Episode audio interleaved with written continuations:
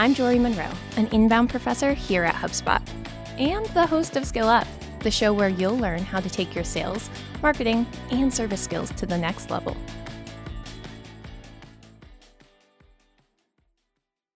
An important part of sales enablement is getting marketing involved in generating leads. But for the marketing team to generate leads that your sales team will love, both teams need to have a shared understanding of what a qualified lead is. Do you hear that music too? Thank God I'm not going crazy. Bring on the next segment. Lead qualification is determining if someone has demonstrated that they're a good fit for your product offering. And typically, there are two forms of lead qualification. The first is a marketing qualified lead, or better known as an MQL. And the second is a sales qualified lead, known as an SQL. MQLs are when marketing brings in leads from the content they produce. That lead then gets sent over to sales. SQLs are the part of the sales process where salespeople determine whether or not the prospect or lead sent over from marketing is actually a good fit for the product or service the team is selling.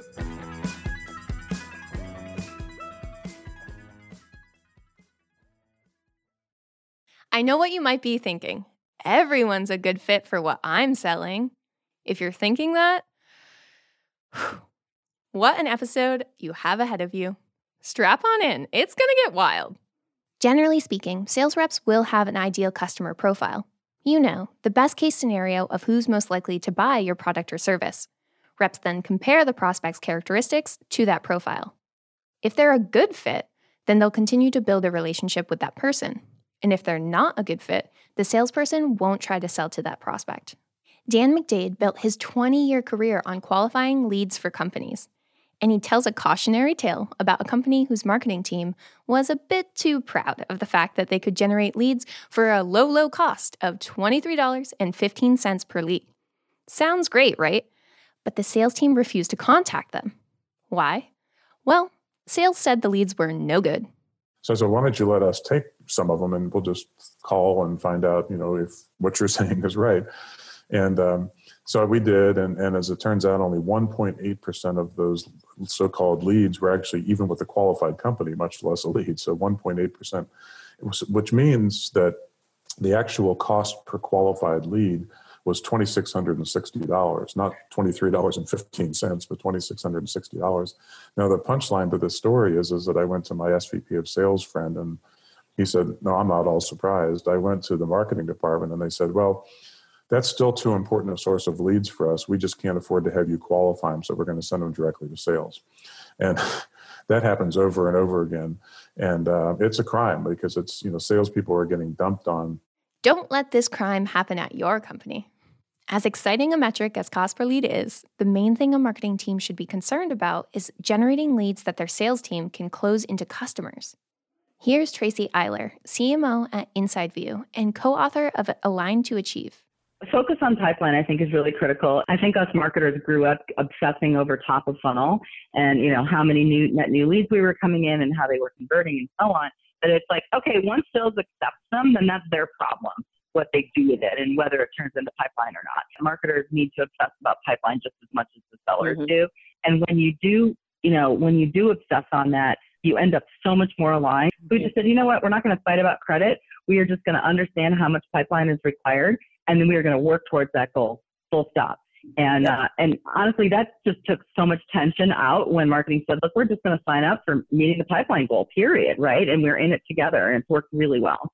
If you can get marketing and sales to be unified in their focus on pipeline creation, you'll be well on your way to sales enablement success.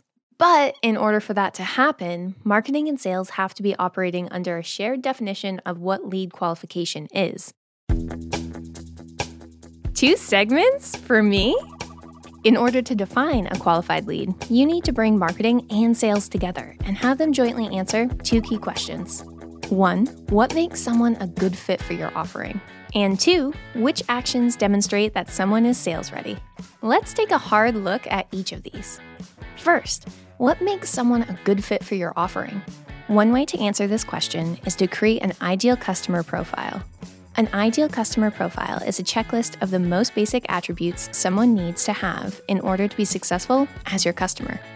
For example, if you sell condos in Seattle, your leads need to meet these four requirements wants to live in Seattle, has an annual income of at least 90,000, has a credit score of at least 700, and can pass a background check. These are clear requirements. A person either meets them or they don't. If someone meets all four of them, they're a great fit for your condos. Otherwise, they're not really going to work out.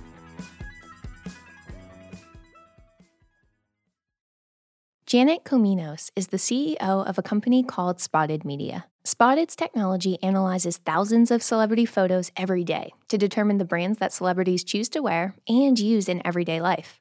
Then, Spotted uses these photos to produce social ads for their clients. This is the third time Janet has helped an early stage company scale up by selling into big consumer brands, and she started by creating an ideal customer profile. What we did was we mapped out, I think, five or six different um, kind of qualifiers that you know if we were able to check all all those six boxes that meant that that was a customer who we could target um, and you know very quickly after the first handful of conversations with brands we realized that you know these were very large uh, typically pretty large consumer facing brands um, who uh, where you can actually you know you can see the brand in a photo. So it's you know the brand has to be discernible. So you know footwear or jewelry or uh, you know an automotive vehicle. Um, and the brand has to be investing heavily in media which most consumer brands are um, and ideally you know paid social advertising because all of the outputs of our platform are you know Facebook and Instagram ads. Um, and it's it was also very helpful if the brand kind of executed their media in house, so didn't you know push all their media through an outside agency. Um, and the brand generally had to have, you know, roughly a thousand LinkedIn employees or greater. So, you know, we start with that set of criteria and uh, we were very discernible about which brands we spent our time targeting so that our first set of customers were the right types of customers.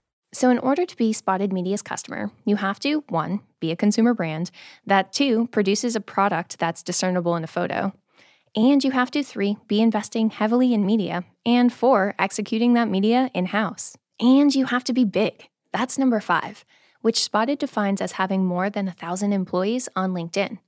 If you check those five boxes, you're a good fit for Spotted services. Otherwise, you aren't. For your own company, you should be able to create a similar list. List them out and turn them into a checklist. That's how you'll answer the question of whether or not someone would be a good fit as your customer. As much as possible, it's best to keep this part of the lead qualification binary. Someone is either a good fit or they're a poor fit. That's not to say that anyone who isn't a perfect fit for your offering is automatically disqualified from talking to your team. It simply means that the people who are a great fit should be your top priority. Next episode, we'll tackle how exactly to determine the fit and sales readiness of prospects. Hey, I'll see you there.